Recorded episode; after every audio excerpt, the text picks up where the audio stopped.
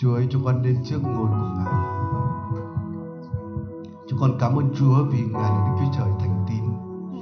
Ngài luôn luôn ở cùng chúng con.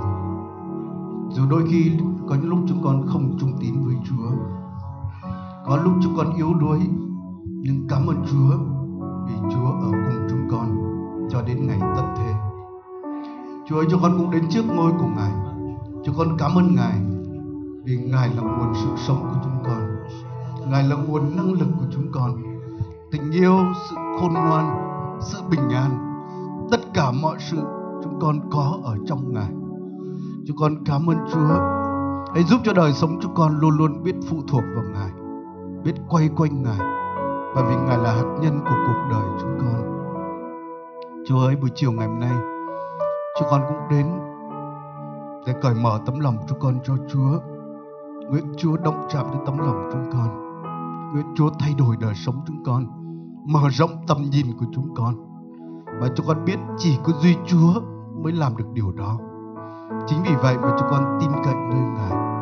Chúng con cởi mở tấm lòng chúng con cho Chúa. Và nguyện mọi sự Chúa được vinh hiển và ý cha được nên ở đất như ở trời. Chúng con cảm ơn Chúa. Chúng con giao thác tất cả chúng con thì giờ còn lại trong tay quyền năng của Chúa. Chúng con ngợi khen Ngài và chúng con hiệp lòng cầu nguyện trong danh Chúa Giêsu Christ. Amen. Amen. Vâng, cảm ơn Chúa, cảm ơn ca đoàn. Trước khi ngồi xuống chúng ta có thể chúc phước cho những người xung quanh chúng ta. Phải nói những điều thật tốt lành. Và xin mời chúng ta ngồi xuống trong sự bình an của Chúa. Cảm ơn Chúa. Xin chào tất cả quý tôi con Chúa. À, chúng ta sẵn sàng nghe lời Chúa chưa anh chị em? À, hôm nay chúng ta nghe một đề tài cũng rất là quan trọng. Mà nói thực sự là đề tài nào trong lời Chúa cũng là quan trọng hết. Amen anh chị em. Nhưng hôm nay đặc biệt quan trọng. Hãy nói người bên cạnh hôm nay đặc biệt quan trọng. À, vừa rồi tôi có chuyến đi công tác vào trong miền Nam ấy cũng có gặp rất nhiều những mục sư, những lãnh đạo các hệ phái khác nhau. Và cũng có cái điều dường như là một cái sự mà nhắc nhở cũng như là cảnh tỉnh khi nhìn đến công việc ở trong miền Nam và một số những nơi khác ấy, đó là đôi khi ấy, chúng ta quên mất cái thệ kế tiếp nên vì vậy ngày hôm nay tôi sẽ chia sẻ về một khía cạnh ấy đó là chúng ta cần phải tập trung đến thệ kế tiếp và khi nói đến thệ kế tiếp ấy, tất nhiên là hàm ý đó là con cái của chúng ta nhưng đồng thời cũng hàm ý đến đó là khía cạnh con cái thuộc linh và thế hệ trẻ trong hội thánh. À, trước hết chúng ta xem một câu kinh thánh nha trong sáng thế ký đoạn 18 câu 19 để chúng ta nói về Đức Chúa Trời của chúng ta. Ở đây là câu kinh thánh mà Chúa nói với Abraham. Và tôi xin được đọc câu kinh thánh này ạ. Ta đã chọn người, đặt người khiến dạy các con cùng nội nhà người giữ theo đạo Đức Giê-va, làm các điều công bình và ngay thẳng. Thế thì Đức Giê-va sẽ làm cho ứng nghiệm lời Ngài đã hứa cùng Abraham. Ở đây lời Chúa nói như thế này ấy, là khi Chúa chọn Abraham hay là khi Chúa cứu Abraham á, thì Chúa không chỉ nhằm đến Abraham mà Chúa còn muốn Abraham á là dạy con cái cùng nội nhà người để theo đạo Đức Giê-va. Nên vì vậy có thể nói như thế này ấy, là tầm nhìn của Đức Chúa Trời không bao giờ bị giới hạn chỉ trong một thế hệ. Ngài luôn luôn chú trọng đến thế hệ kế tiếp. Thậm chí Kinh Thánh còn nói như thế này ấy, là Chúa ban phước đến ngàn đời cho những kẻ yêu mến Ngài.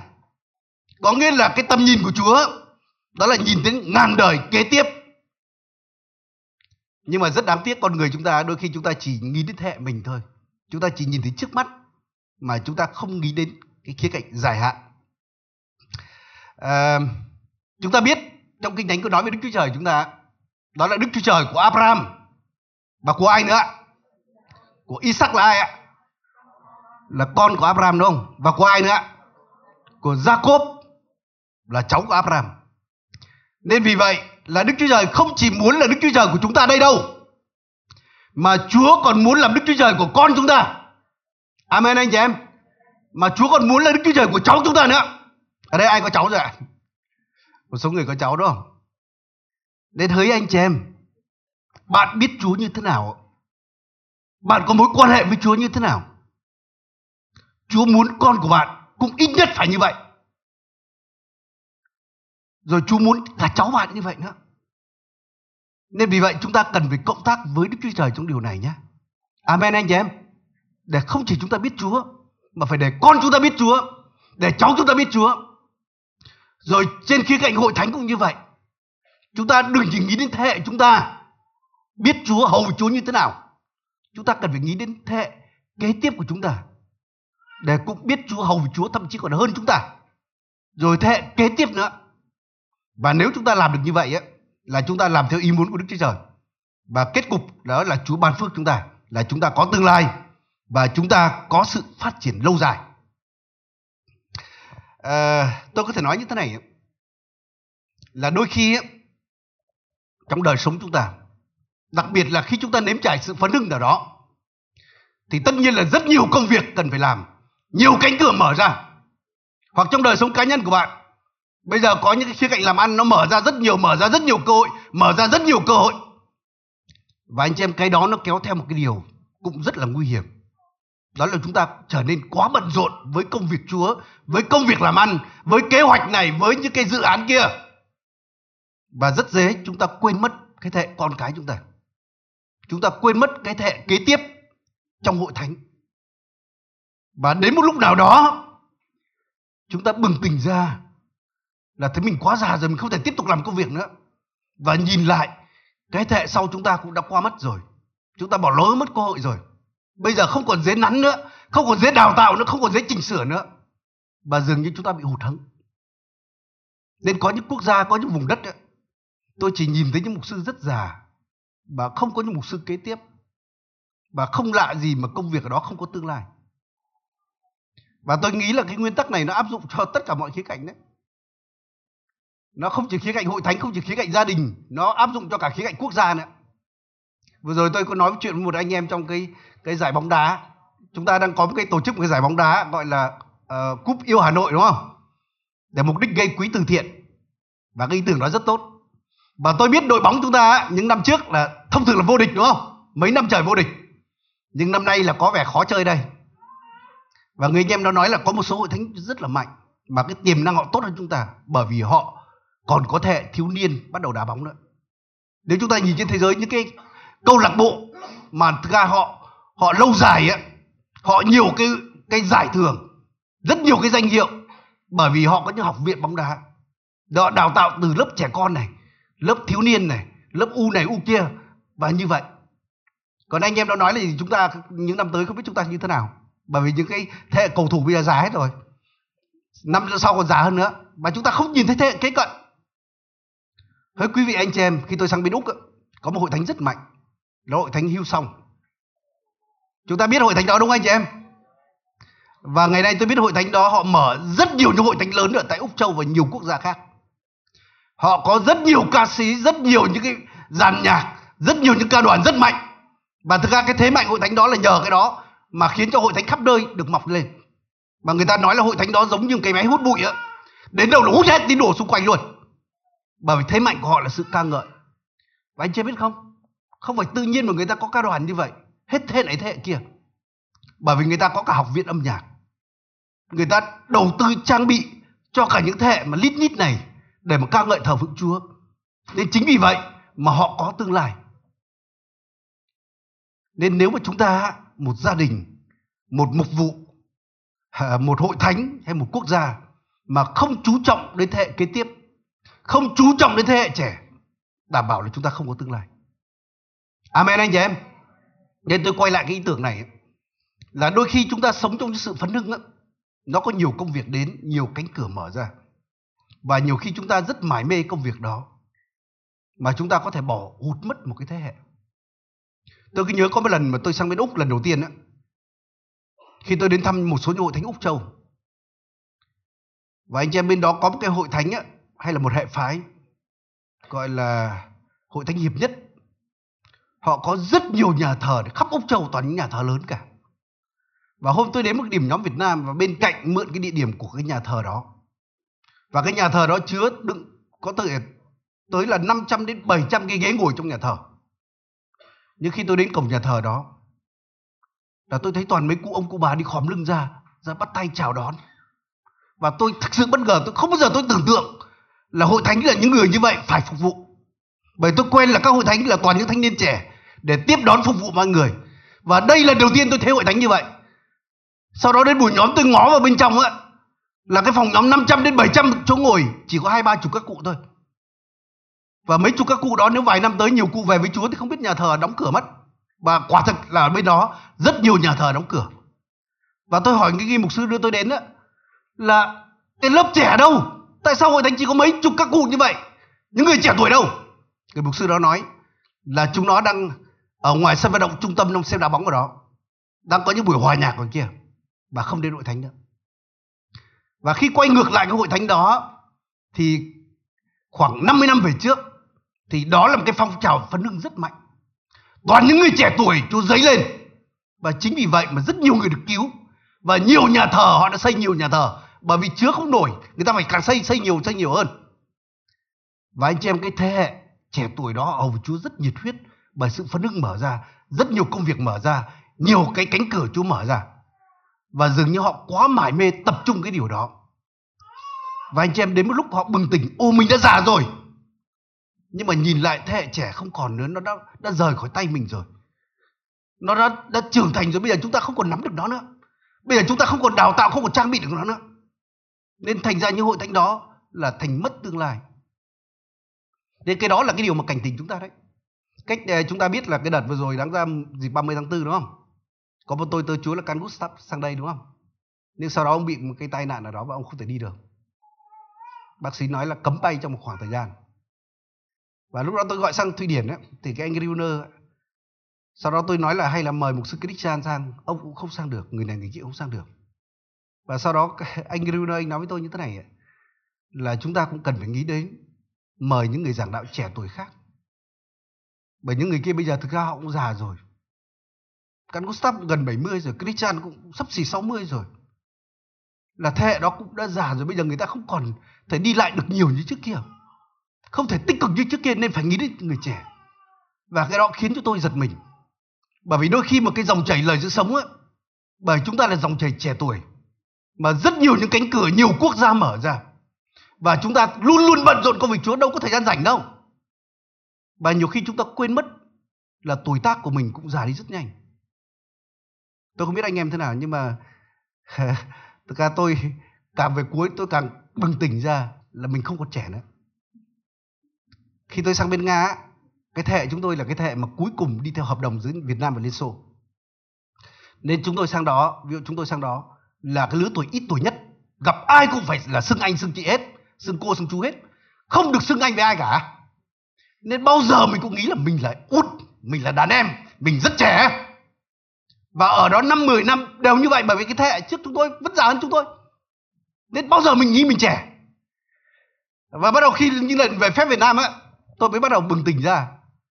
Là không chỉ rất nhiều người họ gọi mình là anh, sau đó vào nhiều cửa hàng nhiều cái thanh niên trẻ, cũng thậm chí còn gọi là xưng là chú nữa.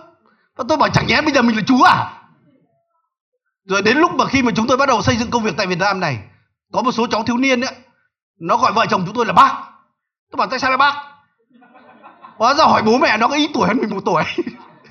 Hóa ra là mình bây giờ là bác rồi đấy xin nói anh chị, bây giờ có những người gọi tôi bằng ông đấy. Đi nhiều nơi gọi ông mục sư nhượng ông thế này thế kia mà và vợ tôi không thể chấp nhận được gọi là bà mục sư. Không được gọi bà, gọi gì gọi không được gọi là bà.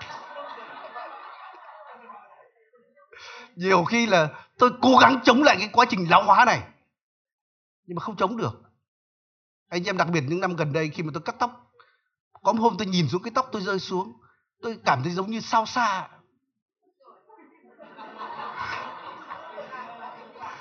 Và nhiều lúc vợ tôi cũng nhắc cho tôi biết là mình không còn trẻ nữa.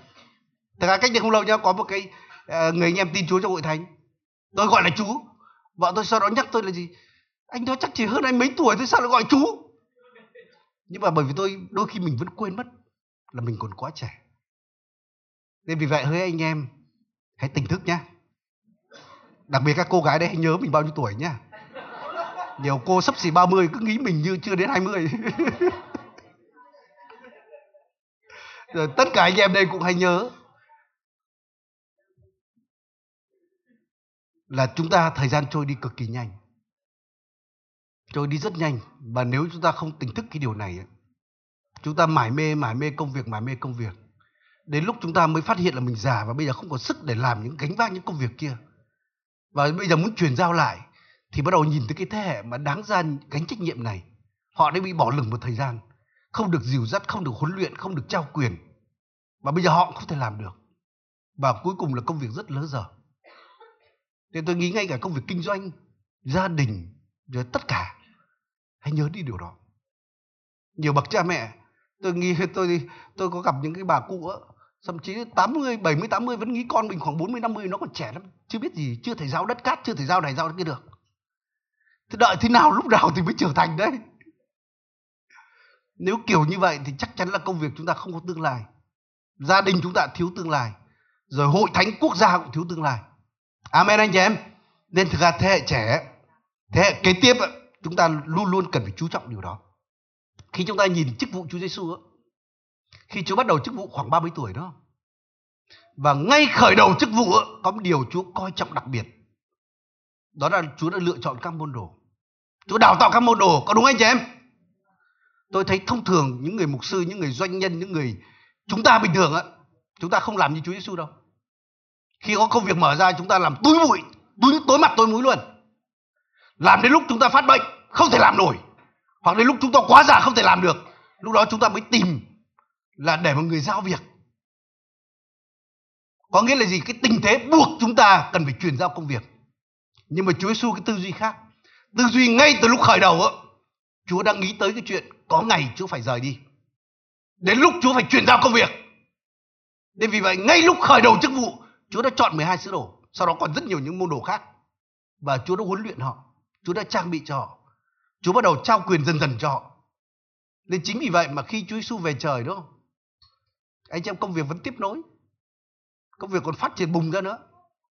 Chúa chỉ trong phạm vi tại đất nước Israel nhỏ bé thôi. Nhưng các môn đồ đã đi khắp thế giới. Mà trong khi Chúa chỉ khởi Chúa chỉ phục vụ khoảng 3 năm thôi. Anh chị em Chúa Giêsu là một đấng thành công hơn hết nếu xét về mặt khía cạnh con người trên đất này. Và cái bí quyết thành công của Chúa Giêsu đó là Chúa biết nhân mình lên. Tôi có lần tôi nghe một người nói về ông Billy Graham ấy. ông là một nhà truyền giáo rất thành công. Và người ta hỏi ông ấy, là nếu bây giờ mà cho ông quay trở lại chức vụ thì ông sẽ làm như thế nào? Và ông nói là nếu ngày nay ấy, mà tôi quay trở lại chức vụ, tôi sẽ không làm như tôi đã từng làm. Đó là tôi cũng sẽ chọn khoảng 12 người giống như Chúa Giêsu để tôi cũng khiến họ trở thành 12 người đó giống như tôi. Như vậy là tôi nhân lên gấp 12 lần. Nên vì vậy, cái sự mà đào tạo, cái sự đầu tư cho thế hệ kế tiếp, đó là cái sự mà rất khôn ngoan. Amen anh chị em. Và những hội thánh nào tôi đảm bảo tất cả những hội thánh nào mà không chú tâm đến giới trẻ, không chú tâm đến thế hệ kế tiếp, tôi xin nói hội thánh đó không có tương lai. Nói gì nói chắc chắn là không có tương lai. Và bây giờ tôi quay đến khía cạnh gia đình nhé. Nhiều khi chúng ta là bậc cha mẹ, chúng ta mải mê công việc, chúng ta mải mê công việc làm ăn, mải mê điều này điều kia. Tất nhiên chúng ta biết chúng ta là cha là mẹ, chúng ta phải có trách nhiệm nhưng mà không thể vì cái đó mà đánh đổi, bỏ bê mất con cái của chúng ta. Tôi đã từng sang nga, tôi biết rất nhiều người cha, người mẹ sang bên đó bỏ con ở nhà. Không quan tâm đến con, chỉ mải mê làm ăn. Mặc dù là làm ăn đó cũng vì cớ con mình, nhưng quay trở về mất con. Thậm chí tôi biết có những người bậc cha và mẹ bên kia, mặc dù con ở bên cạnh mình nhưng mà thôi gửi luôn cho bà tây là bà nuôi luôn. Chỉ cuối tuần mới gặp con châm nhoáng đây. Cái động cơ rất là thánh thiện là bố mẹ vất vả cũng vì con cái mà thôi. Nhưng hỡi quý vị, anh chị em, về sau những người đó mất con đấy con không phải là con mình nữa mà con của bà tây, không còn con mình nữa. Nên đúng là gì, cái lòng chúng ta tốt, nhưng cách thức của chúng ta làm sai.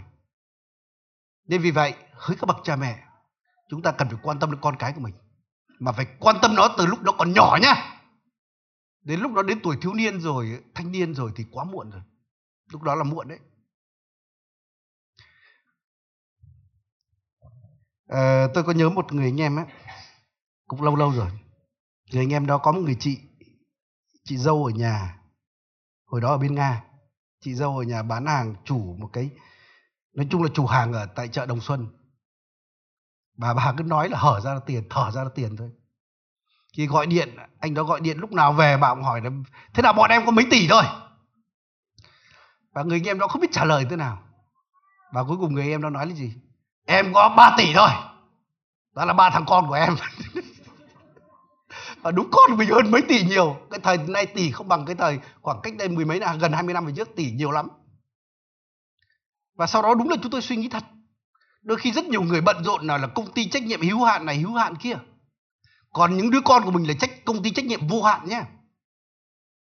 Tại sao chúng ta dồn hết sức lực, thời gian, tâm sức cho những công ty kiểu như thế kia? Mà trong cái công ty công ty trách nhiệm vô hạn này chúng ta lại không chú tâm vào. Nên vì vậy, chúng ta cần phải quan tâm đến con cái. Amen anh chị em. Đầu tư vào con cái là đầu tư khôn ngoan nhất. Và nhiều bậc cha mẹ như thế này, con người tôi xin nói như thế này, theo kinh thánh nói, là con người chúng ta không chỉ có thân thể nhá, bên ngoài đúng không? Ăn mặc, nhu cầu của nó chính là ăn mặc. Rồi còn có tâm hồn bên trong trong đó có tình cảm, có quyền tự do lựa chọn, và trong đó có cái trí tuệ. Nhưng còn một cái phần thứ ba cực kỳ quan trọng, đó là phần tâm linh. Đó là phần mà sinh ra từ đức chúa trời đấy. Cái phần đó là phần cực kỳ quan trọng. Nên chúng ta biết là nhiều bậc cha mẹ, nếu chỉ quan tâm đến chuyện con ăn mặc không á, đó là quan tâm tốt, nhưng mà vẫn là dại dột. Nên tôi biết là đa số những người mà những bậc phụ huynh Hà Nội này họ quan tâm đến chuyện tri thức của con rất nhiều. Quan tâm đến sự học hành của con rất là đặc biệt. Nhưng tôi xin nói là gì quan tâm như vậy chưa đủ. Cái phần quan tâm hơn hết ấy, lại là phần quan tâm đến thuộc linh của con cái tâm linh của nó. Bởi thực ra tâm linh cho con người giống như làm chủ của con người vậy. Nên thực tế chúng ta biết ngay cả bên ngoài đâu, cái sự thành công thật cũng không hẳn là trí thức bằng cao mà thành công đâu khi hồi chúng tôi bên nga có những người học tiến sĩ bên đó, cuối cùng chỉ làm thư ký, cấp cặp cho mấy cái ông mà thậm chí không có bằng cấp cao như vậy. Mấy ông kia là ông chủ thật. Còn mấy ông này chỉ long to phục vụ cho ông chủ thôi. Nên vì vậy cái sự thành công thật cũng chưa hẳn là cái tri thức. Nó còn nhiều yếu tố khác. Nên tôi hiểu con người tâm linh cực kỳ quan trọng. Mà nhất là ngày nay chúng ta có chúa rồi. Chúng ta biết được cứu hay không là từ cái đó. Nên vì vậy, chúng ta xin chúa giúp chúng ta để chúng ta biết đầu tư đúng vào khía cạnh con cái chúng ta. Nên thực ra, hội thánh chúng ta tôi tôi nói một cách, chúng ta nói một cách trung thực như thế này nhé. Đúng là rất nhiều nơi nói là hội thánh chúng ta có lớp trẻ rất là tuyệt vời. Công nhận là lớp trẻ tuyệt vời. Nhưng tôi vẫn cảm thấy là gì? Chúng ta còn thiếu cái sự mà tập trung vào lớp trẻ rất nhiều. Đôi khi có những thanh niên trẻ nhiều khi mình vô tình mình vẫn nghĩ là chúng nó còn trẻ lắm, chưa thể làm này làm kia. Nhưng đôi khi bừng tỉnh ra thì bây giờ nó đã sắp xỉ gần 30 rồi. Và khi mình không quan tâm đủ đến nó, tự nhiên những thanh niên đó bây giờ có vẻ vui chơi, có vẻ rất sốt sắng, rất bùng cháy. Nhưng bắt đầu lấy vợ sinh con là bắt đầu bị công việc, bị nan đề cuộc sống cuốn đi hết và không còn lửa nữa. Hóa ra lửa trước kia cũng chỉ là cái sự sốt sắng thôi một cái gì bề ngoài. Nên thực ra đó là cái điều mà khiến cho tôi cũng phải suy nghĩ rất nhiều cái điều này. Nếu chúng ta không cẩn thận điều này ấy, có thể chúng ta có thể kế tiếp hoặc chúng ta có thể mất cả thế hệ kế tiếp. Nên xin Chúa giúp cho chúng ta. Amen anh chị em. Nên thấy các bạn trẻ tôi muốn nói với các bạn là cần phải nghĩ đến lý tưởng sống cái hướng đi cuộc đời mình chứ cái tuổi trẻ này thực ra trôi đi rất nhanh nếu chúng ta chỉ sống để mà vui chơi nó vèo qua rất nhanh và cuối cùng phí phạm một cái lứa tuổi mà tuyệt vời nhất lứa tuổi mà rất là quan trọng nên xin Chúa giúp cho chúng ta để chúng ta nghĩ đến cái điều này. Bây giờ chúng ta sẽ cùng nhau xem một câu kinh thánh khác, sách quan xét đoạn 2 ạ. Các quan xét đoạn 2. Chúng ta xem ờ, câu 10, câu 11 và câu 14. Ở đây nói như thế này. Hết thầy, người đời ấy cũng được tiếp về cùng tổ phụ mình. Ở đây nói đến thế hệ Joshua đấy. Những người đồng thời với Joshua những người mà đi vào chiếm đất đi vào vùng đất hứa và kinh thánh nói tiếp này, rồi một đời khác nổi lên, chẳng biết đức giê-va, cũng chẳng biết đến các điều ngài đã làm nhân vì Israel. Bấy giờ dân Israel làm ác trước mặt đức giê-va. Hầu việc các thần tượng của ba anh. Câu 14 này. Cơn thạnh nộ của đức giê-va nổi phừng lên cùng Israel. Ngài phó chúng vào tay kẻ cướp bóc và chúng nó bóc lột họ. Ngài bán Israel cho các kẻ thù nghịch chung quanh và Israel không còn thể chống cự nổi trước kẻ thù nghịch của mình. Chúng ta biết cái thế hệ mà vào đất hứa, thế hệ Joshua, họ đã về với Chúa. Và tôi xin nói là tất cả chúng ta đến ngày chúng ta sẽ về với Chúa. Amen anh chị em. Chỉ có người về trước về sau thôi chứ chúng ta không thể chống lại được cái điều đó đâu. Kinh Thánh nói là đã định cho một loài người à, ai cũng sẽ phải chết hết tôi nghe những người bên hoa kỳ họ nói thế này là có hai điều những người bên đó không thể tránh được cái thứ nhất là chết, tất nhiên ai đồng ý cái điều đó. Và cái điều thứ hai là sở thuế, không ai tránh được. Nên tất cả chúng ta, rồi thế hệ chúng ta cũng qua đi thôi. Và đây nói là thế hệ đó qua đi và một thế hệ khác, một đời khác nổi lên. Và cái đời này ấy, là đời không biết Đức Giê-va và cũng không biết những điều Đức Giê-va đã làm cho Israel. Chính vì vậy mà cái đời đó, thế hệ đó đã bại hoại và cuối cùng họ không ngóc đầu lên được. Họ làm phu tù cho dân xung quanh bị sỉ nhục, bị nhục. Nên anh chị em ơi, nếu chúng ta xem đời Joshua lại là đời mà rất yêu kính Chúa, tranh chiến và cũng có thể vì họ quá mải mê chuyện tranh chiến này mà họ lại bỏ lửng cái thế hệ kế tiếp Vì vậy, cái thế hệ kế tiếp không biết Chúa như họ biết. Không biết điều mà Chúa làm cho Israel như là họ biết. Vì vậy cái đời sau bại hoại.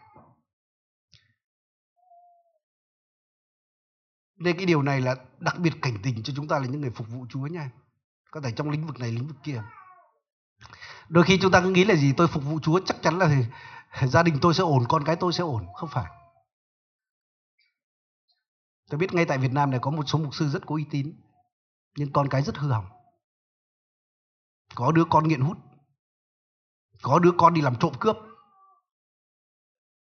Và nếu nhìn lại kinh thánh ấy, chúng ta biết có những con người của Chúa nhưng con cái đâu có tốt. Chúng ta biết Samuel là con người của Chúa đúng không? Samuel đúng không? Nhưng con ông thì sao ạ? Rõ ràng con ông ăn hối lộ.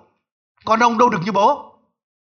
Cũng có thể là bởi vì ông quá mải nói tiên tri mải phục vụ quá và ông không chú ý đến nhân cách của con. Cái này là cảnh tình cho cả tôi, cho tất cả chúng ta nhé. Rồi nếu chúng ta để ý một cái thầy tế lễ tên là Heli đúng không? Ông ta có yêu kính Chúa không ạ? Ông ta rất yêu kính Chúa. Nhưng con ông lại rất là đổi bại. Chính vì vậy mà cả gia đình ông đã mất cái chức thầy tế lễ đó. Mà thậm chí các con ông chết trong cùng một ngày. Rồi nếu chúng ta để ý David á, David có phải là người mà đẹp lòng Chúa không anh chị em? Vừa lòng Chúa rất tuyệt vời. Nhưng con cái David có tốt không ạ? Hoàn toàn không tốt. Con cái ông cứng hiếp nhau, giết nhau. Chúng ta có biết điều đó trong kinh thánh không anh chị em? Bởi vì sao? Bởi vì David rất mải tranh chiến mà quên mất con của mình.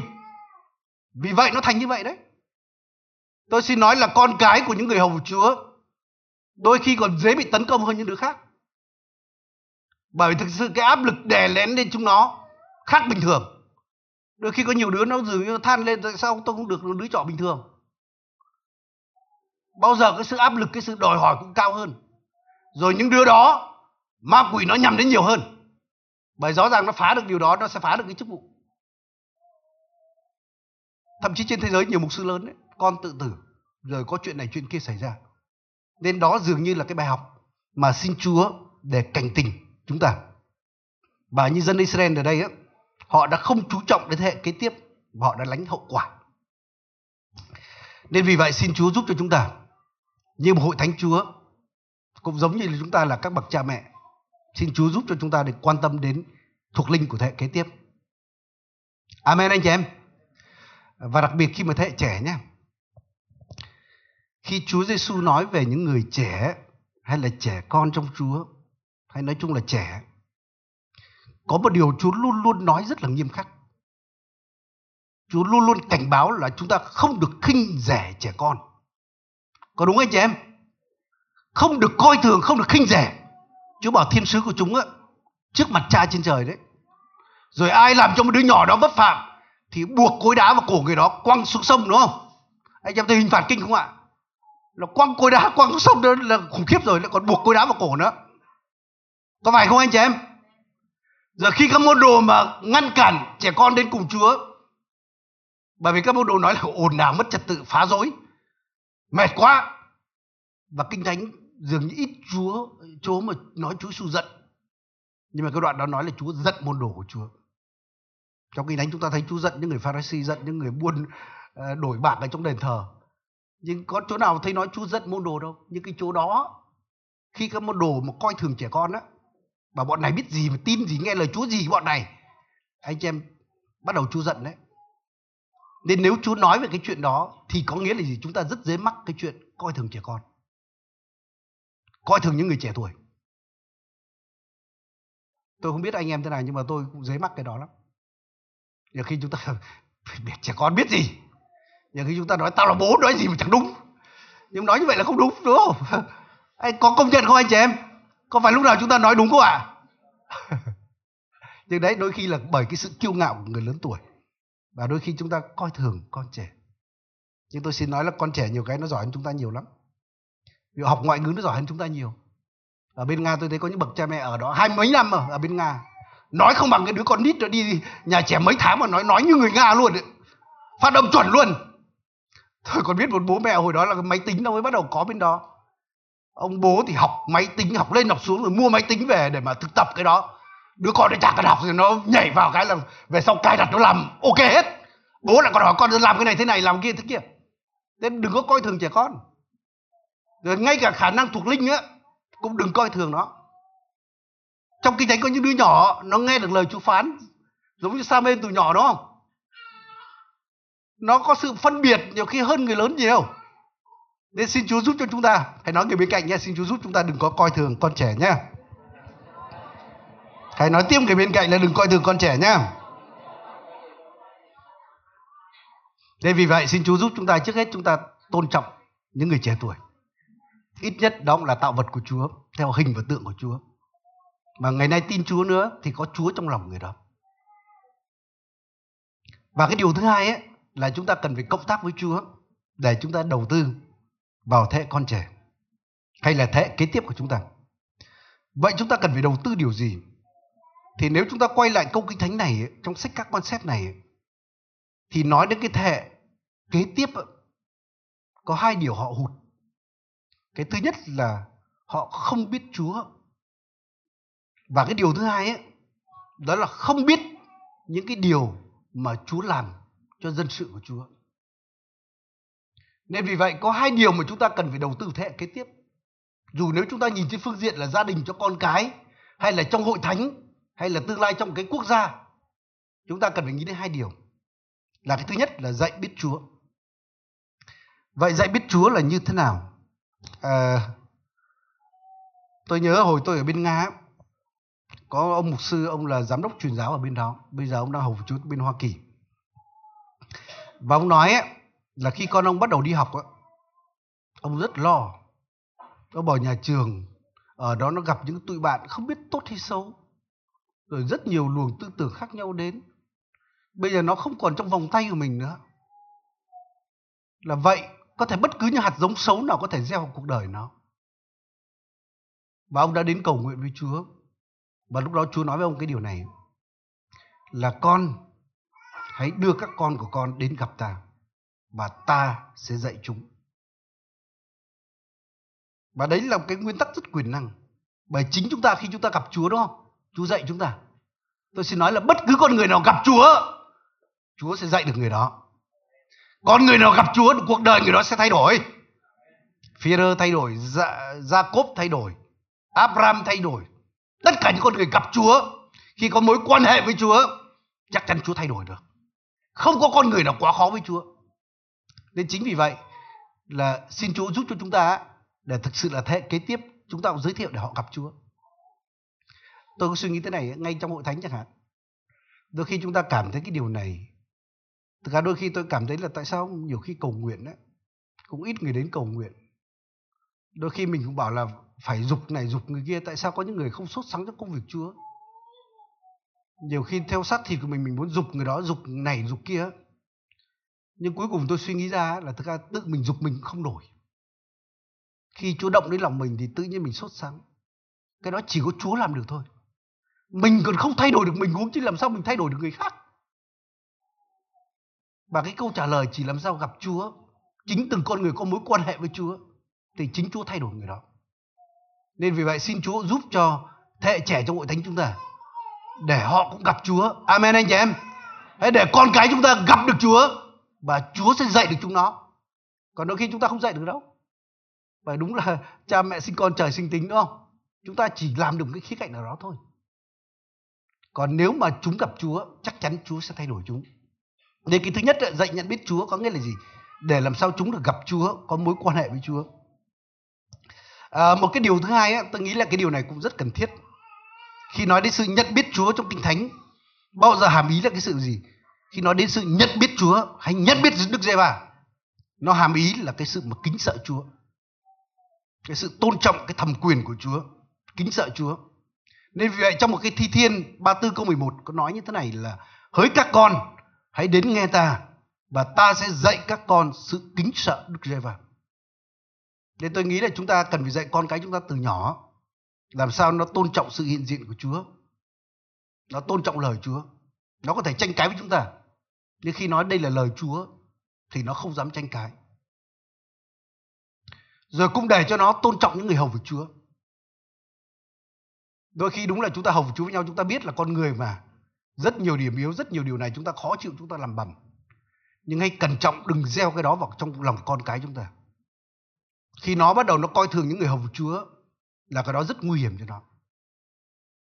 Tôi xin nói như thế này, nếu mà một đứa nhỏ mà nó không tôn trọng cái thẩm quyền, tôi xin nói đứa nhỏ đó tương lai rất bấp bênh.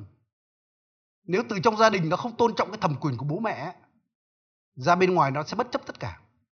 Và những đứa như vậy không có tương lai tốt đâu. Nên vì vậy, cái thẩm quyền đó dường như đó là cái gì? Đó là cái sự mà bảo vệ chúa đặt trên một con người. Từ trong gia đình có bố mẹ nó rồi bắt đầu ra ngoài trong bất cứ lĩnh vực nào cũng có cái thẩm quyền ở đó. Và trong cái thẩm quyền đó nó không phải là hạn chế chúng ta đâu. Nhưng trong thẩm quyền đó chúng ta được an ninh chúng ta được cái sự bảo vệ. Nên vì vậy rất quan trọng chúng ta cần phải tôn trọng thẩm quyền.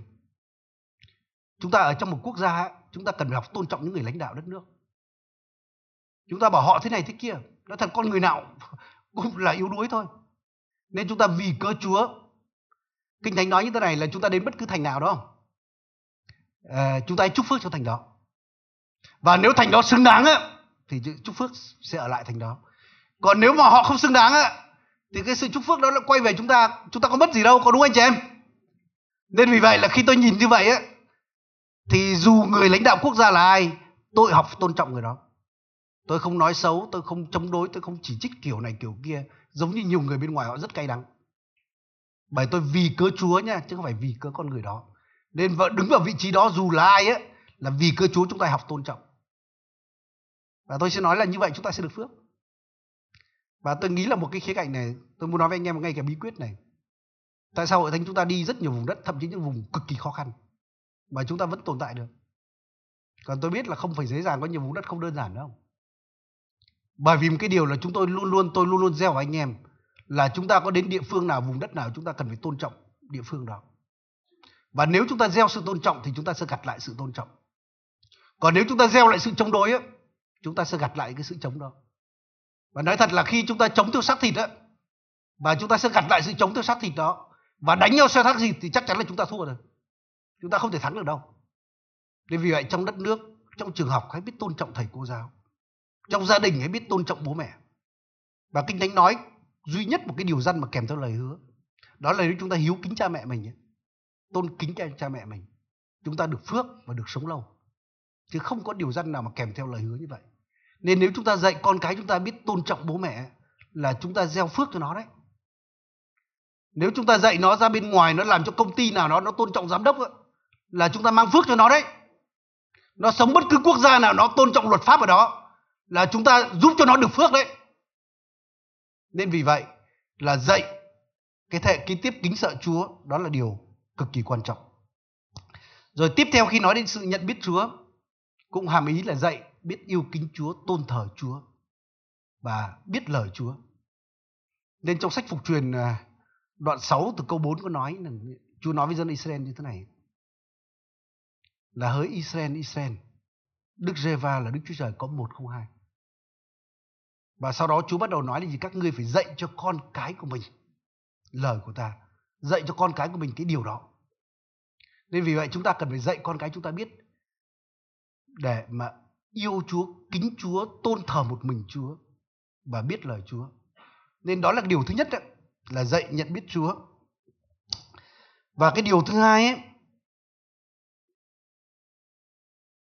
như chúng ta xem trong ờ, các quan xét ấy, đó là một đời khác nổi lên chẳng biết Đức Giê-va và cũng chẳng biết các điều mà Chúa làm vì Israel.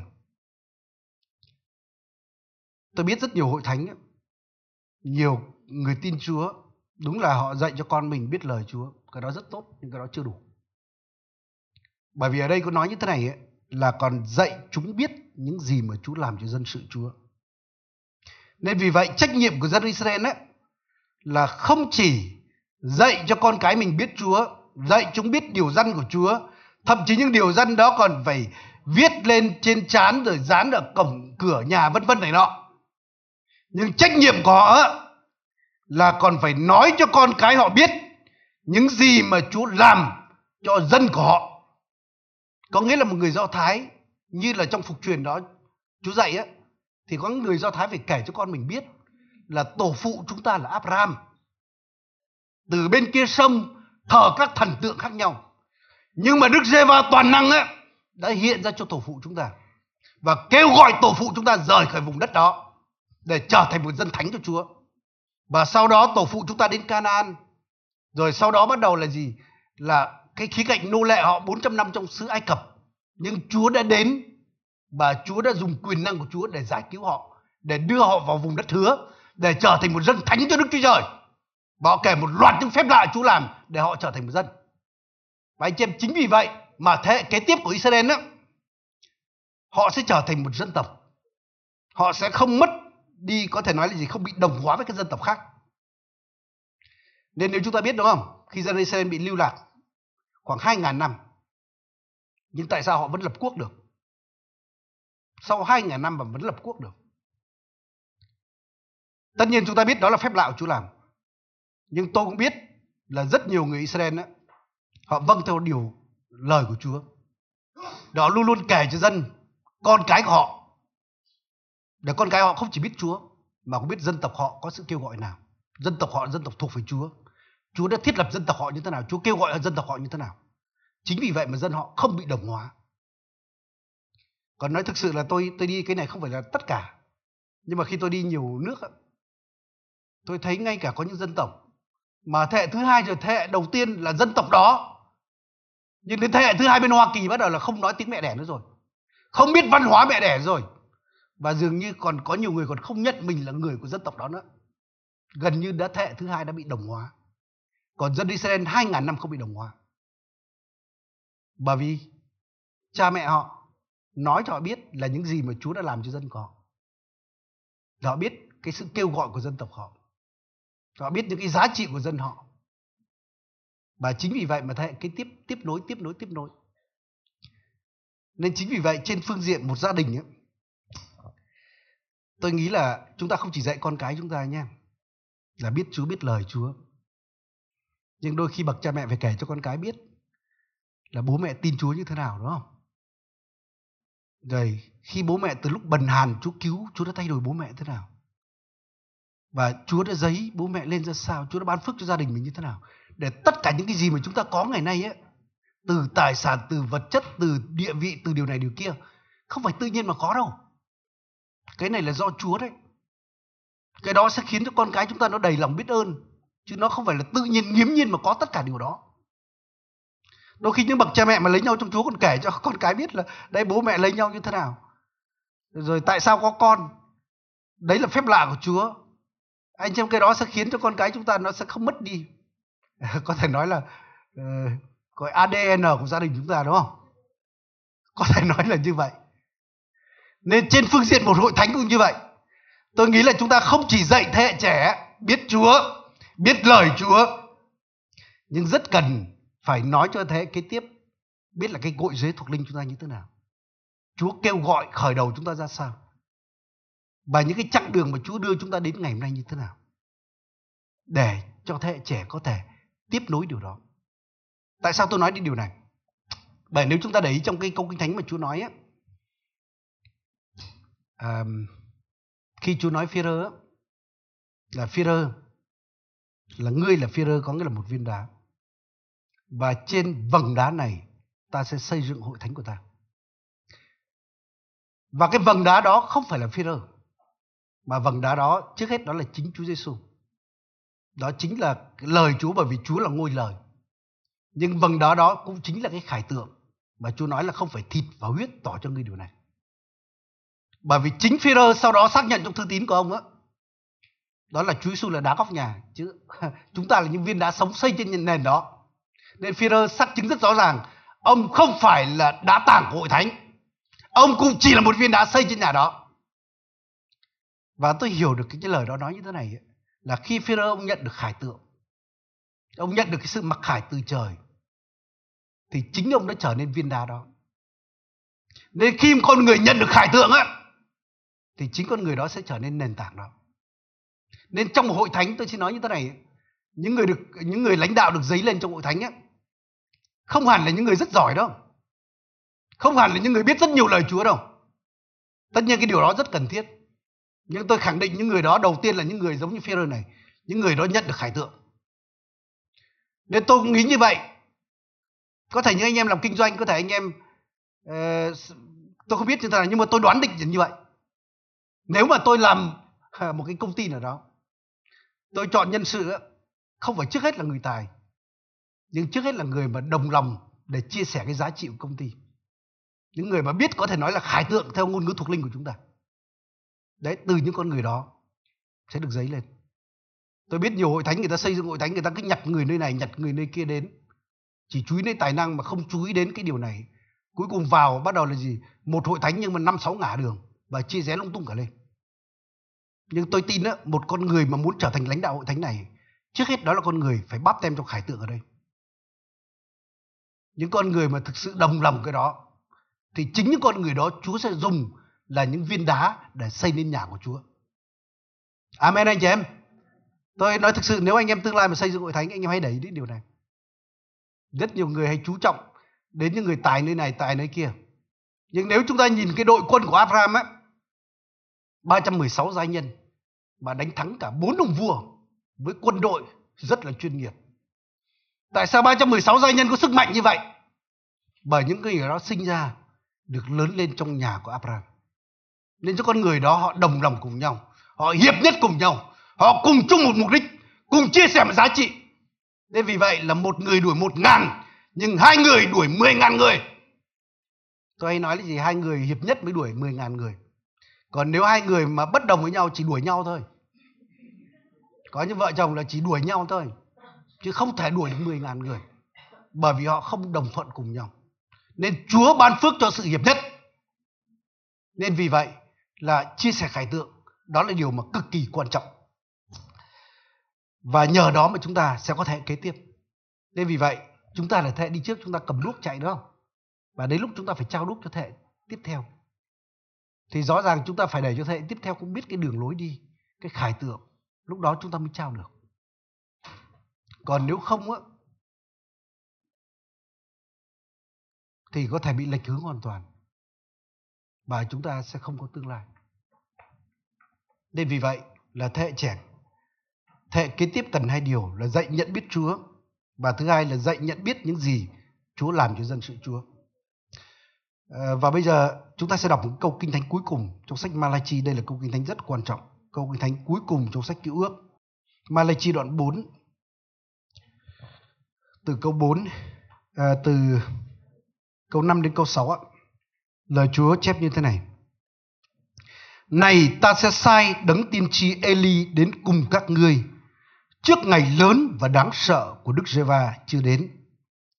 người sẽ làm cho lòng cha trở lại cùng con cái, lòng con cái trở lại cùng cha, kẻo ta đến lấy sự rủa xả mà đánh đất này. Nên khi nói đến lòng cha mà không nghiêng về lòng con cái, mà con cái lại không hướng tới cha thì đất đó sẽ bị rủa xả nên vì vậy một cái công việc mà ma quỷ làm trong thời kỳ cuối cùng ấy, đó là nó gây chia rẽ. Ma quỷ nó sẽ khiến chia rẽ thế hệ chia rẽ hội thánh. Người ta nói là bất cứ những cuộc cơn phấn hưng nào trước khi sự phấn hưng đến bao giờ có sự hiệp nhất đến. Bởi vì anh em ăn ở hòa thuận á, thì cái đó mới thật tốt đẹp thay như dầu chảy xuống xương móc xa xuống. Nên chính vì vậy mà tôi đi các nơi tôi thấy là anh em trong miền Nam rất là họ đánh giá những cái gì miền Bắc bây giờ. Và nói chính vì vậy họ càng tin là sự phấn hưng sẽ từ Bắc vào Nam. Mặc dù hội thánh ngoài Bắc này còn rất là non trẻ, rất ít người, nhưng người ta thấy có cái dấu hiệu của sự hiệp nhất đó.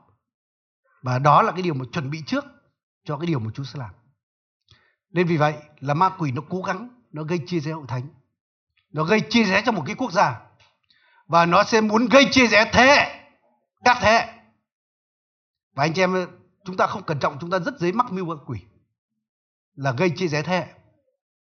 À, có một câu chuyện tôi hay kể tôi có một cái một ông anh rể ông là cán bộ quân đội. Và ông với các con của ông ấy, là những đứa cháu của tôi cứ như nước mới lửa. Bởi vì ông nói là gì? Cái bọn trẻ tụi mày ấy, ăn mặc thì chả ra ăn mặc. Tóc tai thì lại để kiểu đó.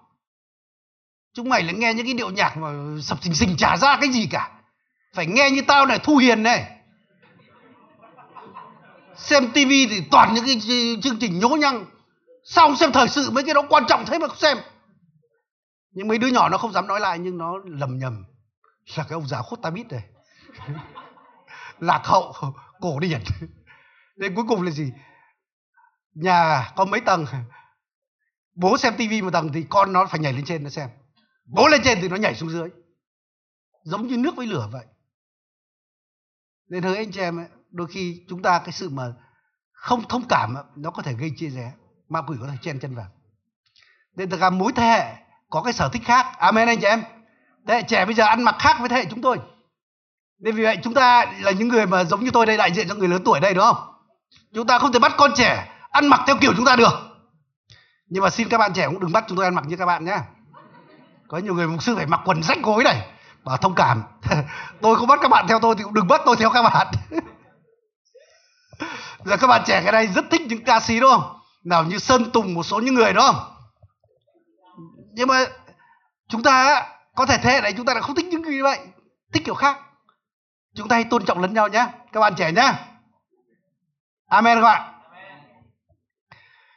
nên chính vì vậy mà trước cái ngày lớn, trước cái sự phục hưng thực sự của chúa đến á, thì chúa sai tiên tri eli đến cái thần của eli đến. Và chúng ta biết thần eli là đó là thần mà dọn đường cho chúa hiện ra. Và một cái điều chúa dọn đường, đó là làm kết nối thế hệ. Cha mẹ với con cái. Kết nối thế hệ già với thế hệ trẻ. Để làm sao thế hệ lớn tuổi cũng chia tay cho thế hệ trẻ. Để khích lệ, để dìu dắt, để trao quyền, để động viên. Amen anh chị em.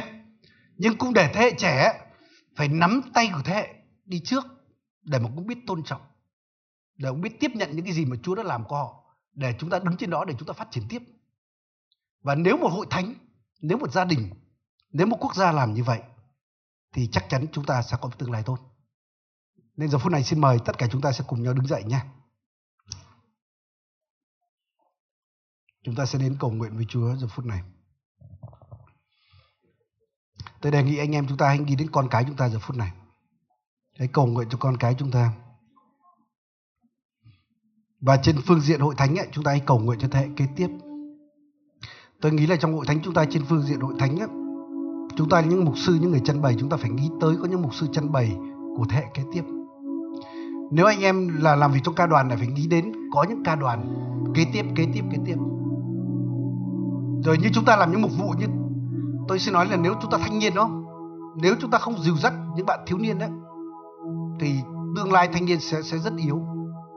Bởi vì những bạn thiếu niên đó một thời gian vài năm sau sẽ trở thành thanh niên. Nên nếu bây giờ họ được động chạm thì vài năm tới họ sẽ là nòng cốt trong thanh niên. Và nếu thiếu niên mà không chú trọng đến thiếu nhi á thì đến lúc chúng ta sẽ không có một thiếu niên tốt. Nên vì vậy trong ví dụ như tuần trước tôi vào trong miền Nam ấy, trong đó anh em cũng có một cái một cái kỳ trại hè gọi là trại thanh niên nhưng mà thực sự già trẻ lớn bé tất cả trong đó. Và tôi nói các bạn thanh niên như thế này là các bạn thanh niên cần phải nắm tay những thế hệ đi trước, một tay nắm thế hệ đi trước. Nhưng một tay phải nắm thế hệ đi sau. Có nghĩa là một tay nắm thế hệ những người lớn tuổi hơn mình, nhưng một tay phải nắm những thế hệ mà ít tuổi hơn mình để dìu dắt đi. Và nếu như vậy thì hội thánh có tương lai, những mục vụ có tương lai. Đến giờ phút này, mỗi một chúng ta hãy tự do cầu nguyện sau đó chúng ta sẽ có thời gian cùng nhau lòng tiệc thánh. Hallelujah. Hallelujah. Chúa ơi, chúng con đến trước ngôi của Ngài. Xin Chúa cảnh tỉnh tất cả chúng con. Xin Chúa mở mắt chúng con, Để chúng con cũng có tầm nhìn như Chúa nhìn. Để chúng con nhìn thấy các thế hệ Đúng vậy chúng con muốn Ngài là Đức Chúa Trời Không chỉ của chúng con Nhưng của thế con chúng con, cháu chúng con nữa. Chúng con mong ước thế hệ sau Sẽ biết Ngài Phục vụ Ngài Hơn chúng con. Chúa ơi giúp cho chúng con Để cho con biết nắm tay Để kéo những thế hệ sau Để truyền giao cho thế hệ sau Để khích lệ dẫn dắt thế hệ sau. Xin Chúa tha thứ cho chúng con khi chúng con chưa quan tâm đủ đến điều này. Chúa ơi, chúng con cũng cầu xin Ngài để Ngài giúp cho thế hệ sau cũng biết tôn trọng những người đi trước. Để chúng con biết tiếp nhận những gì mà Chúa làm có thể đi trước. Và chúng con biết thế chúng con, Chúa cũng sẽ làm những điều đặc biệt. Chúa ơi, con đến cầu nguyện cho tất cả các mục vụ trong hội thánh. Để cho con phục vụ, cho con không chỉ nghĩ đến trước mắt. Để cho con không chỉ nghĩ đến những cái chương trình kế hoạch, những hoạt động trước mắt. Nhưng hãy giúp cho chúng con biết đầu tư một cách tương xứng vào những thế kế tiếp thế kế cận chúng con. Chúng con cảm ơn Chúa Giêsu